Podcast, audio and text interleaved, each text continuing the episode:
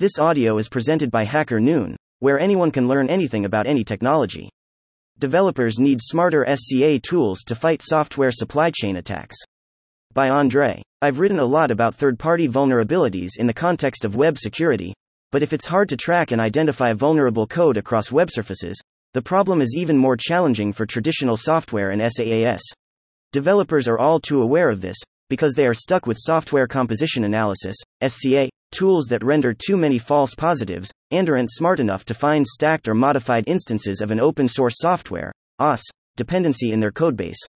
When the Log4Shell vulnerability was disclosed in December of 2021, companies quickly realized that scanning to find every instance of the main component, Log4j, would be a nightmare. At least 35,000 Java packages were impacted, affecting an even higher number of systems and platforms. SBOMs are only as good as the scan.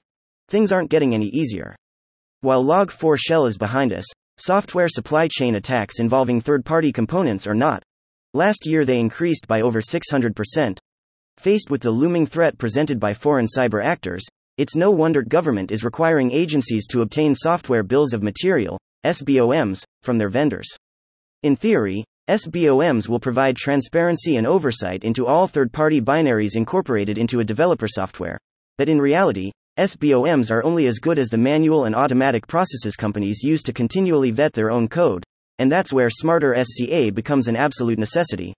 What does smarter SCA mean? To make SCA more effective, companies building AppSec solutions need to prioritize three simple outcomes 1. Lower rate of false positives. False positives represent noise that slows developers down and prevents real issues from being fixed.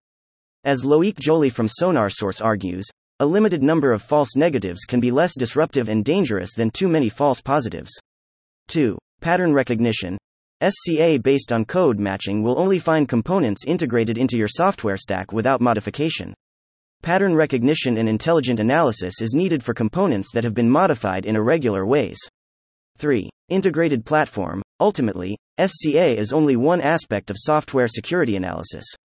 Developers should have access to SCA, OSS detection and static application security testing, SAST, features from within the same platform, allowing them to collect and combine security insights. While these are not the only factors behind effective code scanning for third party vulnerabilities, they are a big step in the right direction. A new generation of SCA tools, while big names in the SCA space, such as Checkmarx and Veracode, have struggled to keep up with the needs of developers, newcomers are working to make a difference. The Apona platform, formerly Labrador OSS, claims to utilize intelligent pattern recognition and deep scanning across file, component, and function levels to detect modified OSS components with close to 100% accuracy. Conclusion We can only hope that more companies in the SCA space will innovate for better accuracy.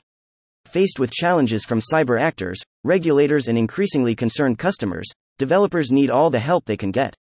Accurate inventory of OSS and third party components already make a big difference for competitiveness marketing opportunities, but soon it will just be a necessity of selling software products. Thank you for listening to this HackerNoon story, read by Artificial Intelligence. Visit hackernoon.com to read, write, learn, and publish.